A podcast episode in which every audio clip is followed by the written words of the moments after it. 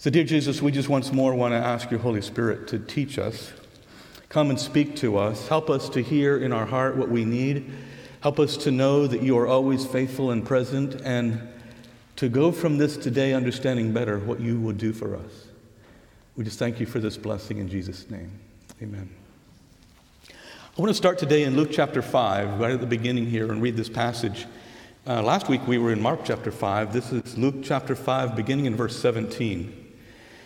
Jesus, we're told, one day was teaching, and the Pharisees and the teachers of the law were sitting there. Now, by the way, that means that it wasn't just disciples around. The reason the Pharisees and the teachers were gathering is probably because they wanted to see what Jesus was going to do because they were trying to catch him in something. So when we're told that the Pharisees and teachers of the law were sitting there, we're already being told something bad is probably going to happen. They're going to try to catch Jesus doing something wrong.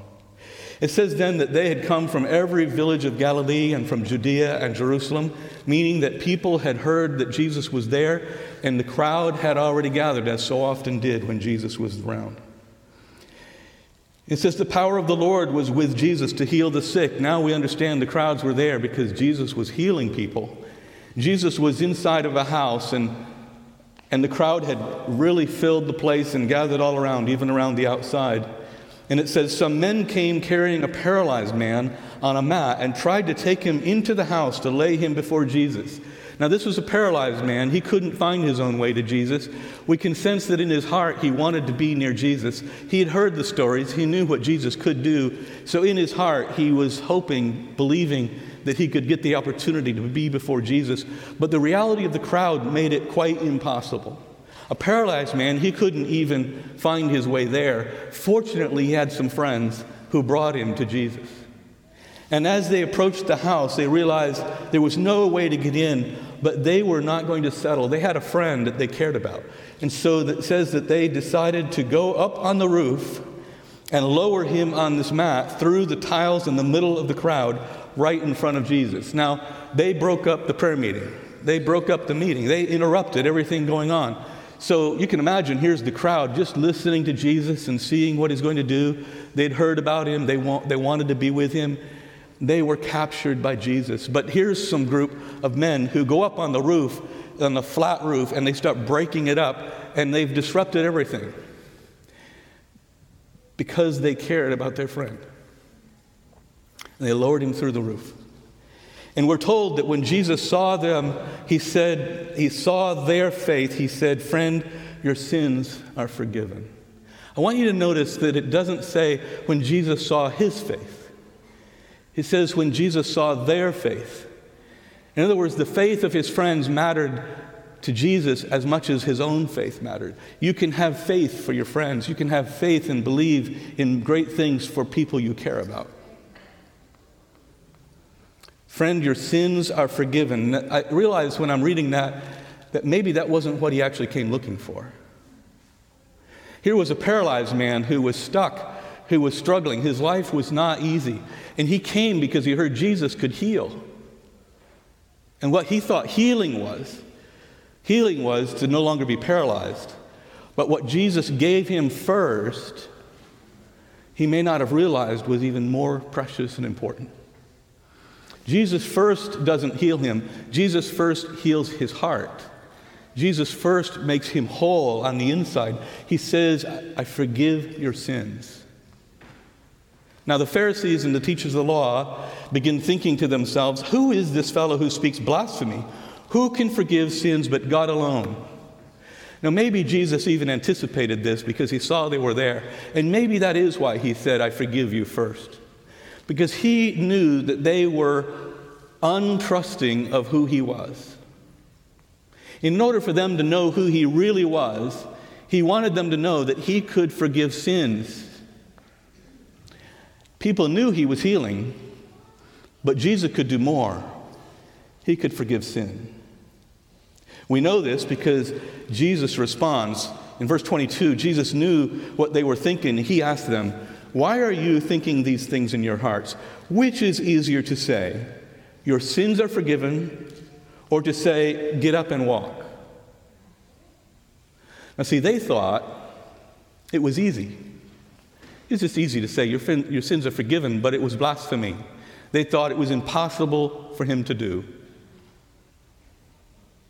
They'd seen people healed, they didn't always ask for explanation. But to actually say your sins are forgiven, that was blasphemy. You couldn't dare say that. So Jesus asked them, which is more difficult? And in order, we're told, in order to show the, them that the Son of Man has authority on earth to forgive sins, in order to prove that he could forgive sins, he says to the paralyzed man, I tell you, get up, take your mat, and go home. To prove that he can forgive sin, he tells the man that he can walk again, and he does. Because who can do this? Not you, not me. I have no power to make a person who is paralyzed walk again. And so we get used to all these medical uh, technologies in our world today where we can actually help facilitate healing. We don't think about it this way. We think healing is a matter of process.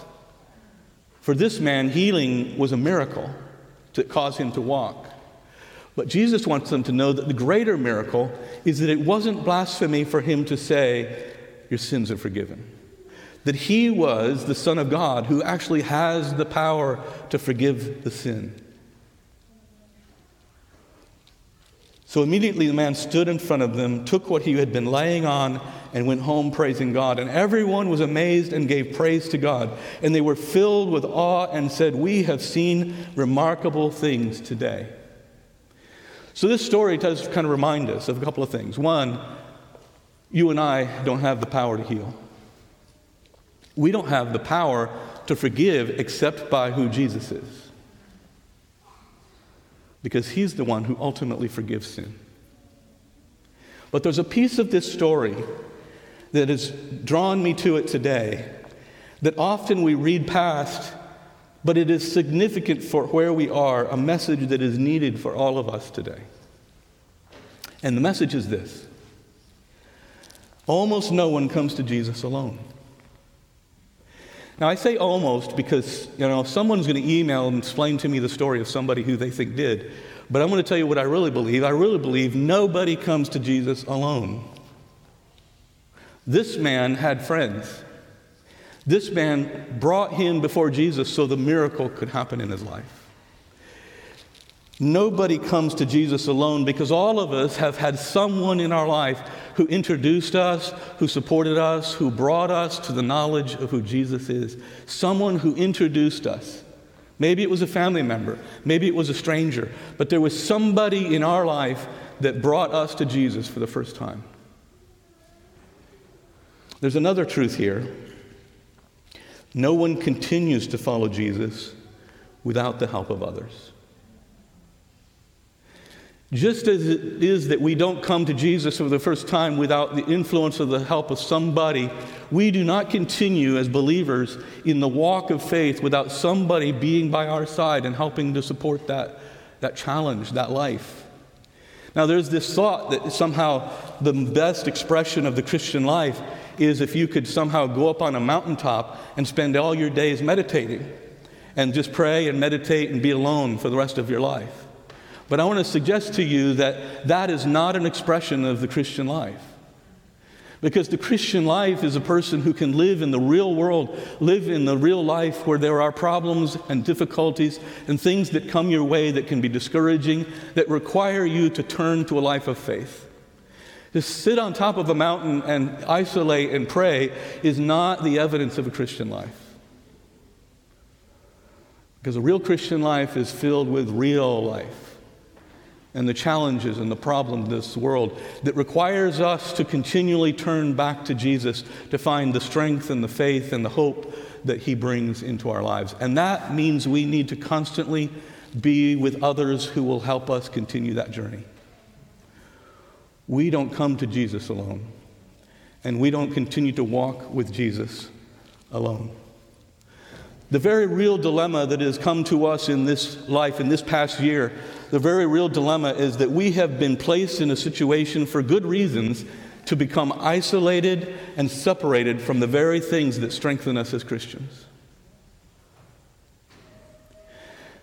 We have had to be separate. We've had to uh, somehow not gather in large gatherings like we used to. We, we closed the church for many months and we weren't able to be together.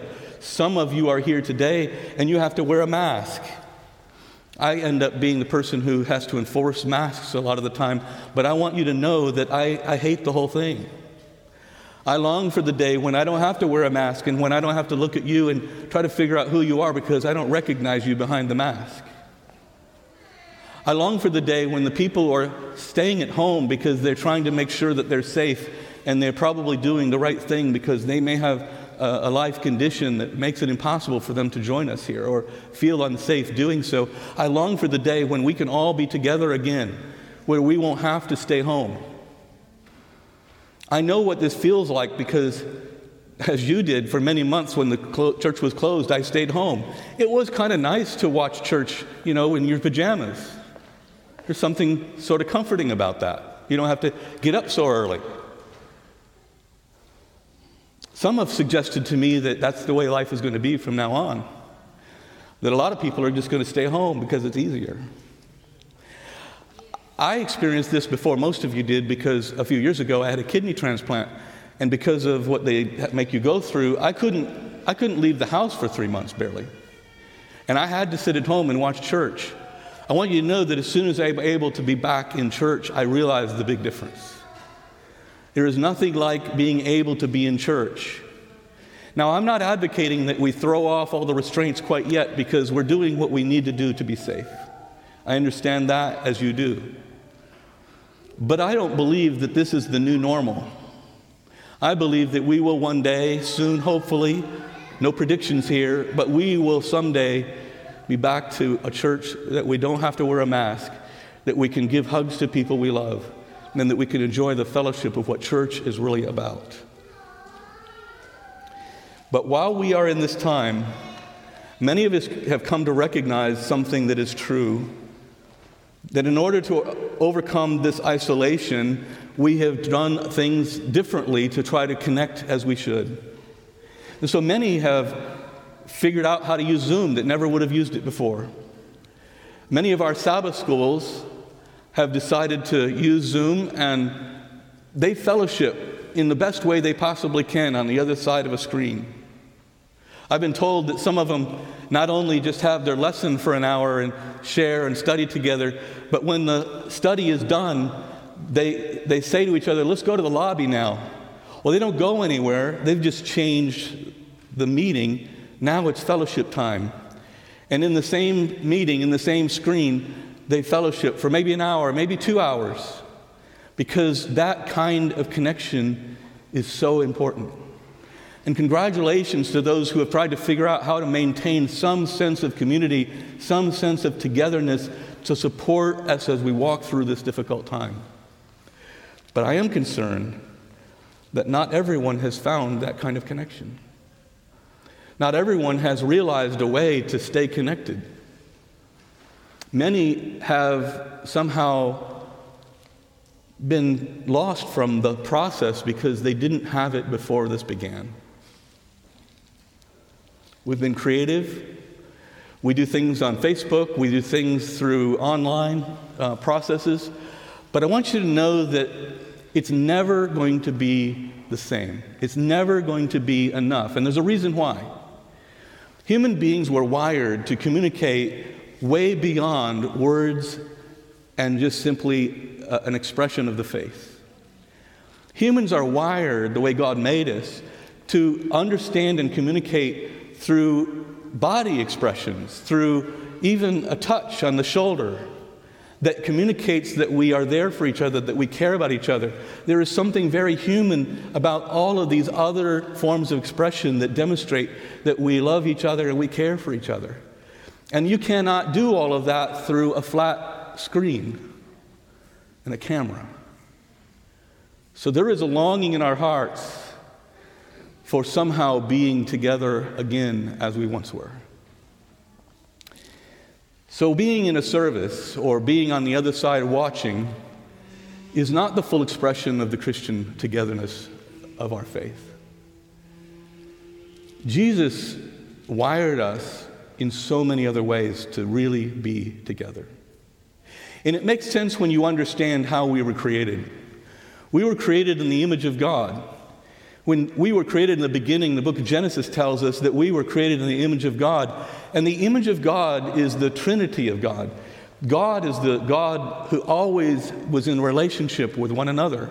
Jesus, the Father, and the Holy Spirit are three persons in one. And for all of eternity, they were in communion with each other, they were in fellowship with each other. We have a tendency to think of that as something new, that Jesus came to this earth and suddenly we think like he began. But Jesus didn't start on this earth, Jesus was eternal. And to all eternity, they were together in a relationship until Jesus went to the cross. When Jesus goes to the cross, he experiences for the first time, it's almost hard to grasp, in all of eternity, he experiences what it is to be separated from those he loves. He cries out from the cross, My God, my God, why have you forsaken me? Because your sin and my sin are the very thing that, for the very first time ever, ever, ever, broke that relationship and came between them. And Jesus did it for the sake of saving us, for the sake of being able to have the power to say, I forgive your sins. So, our sin forgiveness, our lives didn't come at a cheap price. He broke a relationship for at least that time without knowing what the other side of the tomb would look like. He broke that relationship for our sake. And we were made in the image of God. The image of God is all about that kind of connection, all about those kinds of relationships. We were made in the image of God to always love one another, always be connected to one another. That's why church is so important to the life of a Christian. That's why the life of a Christian cannot exist in its fullness in isolation or alone. And so, for the last year, we've tested the premise. How does it feel to be a Christian who's separated from your family? Who, in so many ways, have found it difficult to be truly connected like you once were? Some are doing better than others. Some have found ways to keep it going, as I talked about a moment ago. But what we have learned is important to us that the full expression of our Christian walk has to happen in the company of others. And that day will come soon. That day, I hope, will come soon. You know, in the last couple of months, especially in December when we had a lot of music and special programs here, there were some who came into the church building for a service that had not been here for many months, probably since we closed back in March. And for the very first time, they were back in the building. They were faithful watching online, but the first time they came back in the building because of some of the special programming. And our attendance had gone up during some of those days. And speaking to some of them, I heard the same kind of comment from multiple people. They said to me, I didn't realize how much I missed it until I walked back through those doors. That's because this is what church means to us. It's not about a program, it's not just about singing a song, it's about the people we love. It's about being with people who help us, encourage us, and just by their presence give us the strength to continue to have faith. It really shouldn't surprise us because long time ago, researchers studying how people work in isolation told us this that the most isolated people were three times more likely to die than those with strong relational connections. People who had bad health habits, such as smoking, poor eating habits, obesity, or alcohol use, but strong social ties, lived significantly longer than people who had great health habits but were isolated. We've known that for a long time. And it's been proven more this year than maybe ever before. I like how some author put it. They said, in other words, it's better to eat Twinkies with good friends than to eat broccoli alone. now, someone will say, you should eat broccoli with your friends. But I don't know if that's very much fun. What we do know is that the health message we often think of goes beyond what we eat. The health message should also include who we eat with. The health message is about our mental and emotional and spiritual health, not just a, a physical health because we choose to eat certain things and not eat others. Because the health that Jesus wants us to have is a whole health. And whole health cannot be had without the support, the encouragement, and even the honesty, honesty, the authenticity of being with others who will support our faith. There's something that I've learned over time, and that is that people really care well for people they know well. It's difficult for people to care really well for people they haven't met or don't know. And so, relationships, because of that, are like bank accounts. Have you heard this before? Relationships are like bank accounts. They don't just happen, they require regular, intentional deposits. Now, I wish my, my bank would see it otherwise. I wish my bank would just, every time I spend something, they would just replace it for the good, you know, the being good natured. But it doesn't work that way at all, and neither do our relationships. Our relationships require us to intentionally build those relationships because the question is if we don't, who will be there when we need them? You've heard about the three in the morning friend. Who will be there if you have an emergency or a problem at three in the morning? Well, part of the answer is who would you be there for if they had a problem at three in the morning? So if we ignore the relationships and we don't feel like we need to invest in them, why would we expect somebody to be ready to be there for us if we have not paid attention to them before? So we need to build some intentionality into the development of the fellowship and the development of the relationships, the very people who will be with us when we need them, the people who we will help when they need us. The development of meaningful relationships, where every member carries a significant sense of belonging, is central to what it means to be the church. This is why Jesus created the church, because none of us can walk with Jesus alone. So I want to ask you this question Who will you choose to journey with in your faith experience? Many of you have already made this choice, and you belong to a group of people that can authentically speak into your life, and you have the permission to authentically speak into theirs. But some of you have not yet found that experience. I'm worried for those who have no one right now. And there's many reasons that could have happened. You may have moved recently into this community and you don't know how to find your way in. I hope that we will help each other do that. Julie is giving us all kinds of suggestions how we can. It's not always easy. And it's, it's not easy when you just come to a service, whether it's online or here in person, to know that that community is strong around you.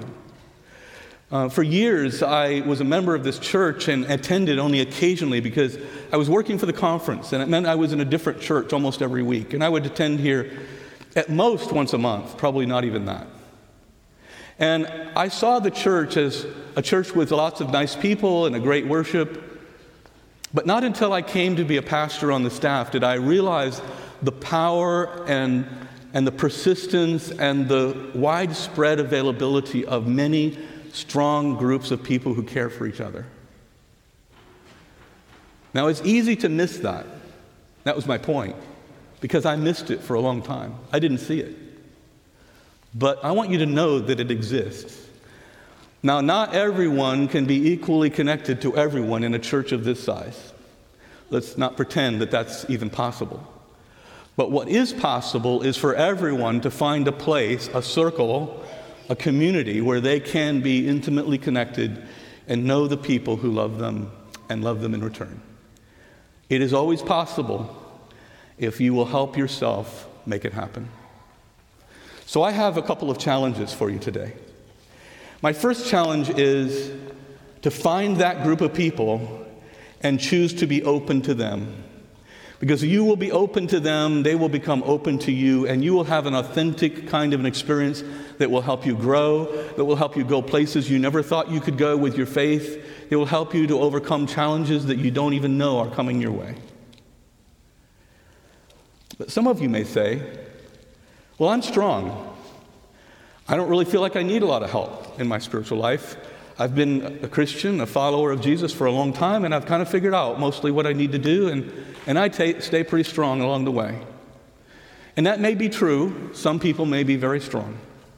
They've been on the journey a while and they've figured out a lot of things. But my second challenge is for you. If you are strong in your walk with Jesus, I would challenge you to either lead or join others in a group and share your strength with others in that circle. They need you, even if you don't think you need them. But I promise you, if you do that, you will find that the benefits come your way as much as they go for others. And that experience will be a rewarding experience no matter what you thought before. You need them, and they need you. The scripture we read just a moment ago, there are three character parts. Those three character parts the first is the paralyzed man. He was isolated, he was cut off, he was outside. That may be how you have felt. Maybe you've felt it for a long time. Maybe you've just felt it in the last year. Maybe you still feel it now. I want, first of all, to, to know that the paralyzed man, that as that person, you can be forgiven and you can be made whole today by Jesus. Have faith, and he will make you whole. Have faith, and you can get into the circle, even if it takes some friends to break through the roof and help you get past the barriers. But have faith, you can be at the feet of Jesus. The second character in our story, of course, is Jesus. Jesus is the one who forgives and heals. We have to make sure we remember that because you or I cannot pull that off. Now, we can forgive someone who's offended us or hurt us, we need to do that. But ultimately, the forgiveness of Jesus is the forgiveness we need above all things. And Jesus is the only one who can give us that eternal forgiveness. Jesus is the only one that can truly heal our hearts. And so we must come and be at the feet of Jesus. We need him because we cannot do either of those things on our own. And the third of the characters are the mat bearers. Those who we don't know their names or much about them, we know this. They had faith because Jesus said it was their faith. They had courage because they chose to go against the grain and, in spite of the crowd, broke the barriers, came through the roof for the sake of a friend. I would invite you to know how important they are to this story. They bring the broken to Jesus, and they might be you. Who can you carry closer to Jesus? Who can you help break through the barriers and help them be united and made whole again? Let's pray. Dear Jesus, you're ready. You're always there. Oh, you see our faith, even if it's small. So, Lord, we just ask that you'll show us the way. Show us how to join together more fully, how to trust each other and, and support each other, encourage each other, find the ways to be together with each other in whatever is possible in this time. Because we will not forget how much we need you, and we will not forget how important it is to have each other to stay close to you. Open the way. Let us be healed, not only physically, but in our hearts. And help us to be mat bearers, willing to help others find their way to you. We thank you, Lord, for being good and faithful to us in all these things. Amen.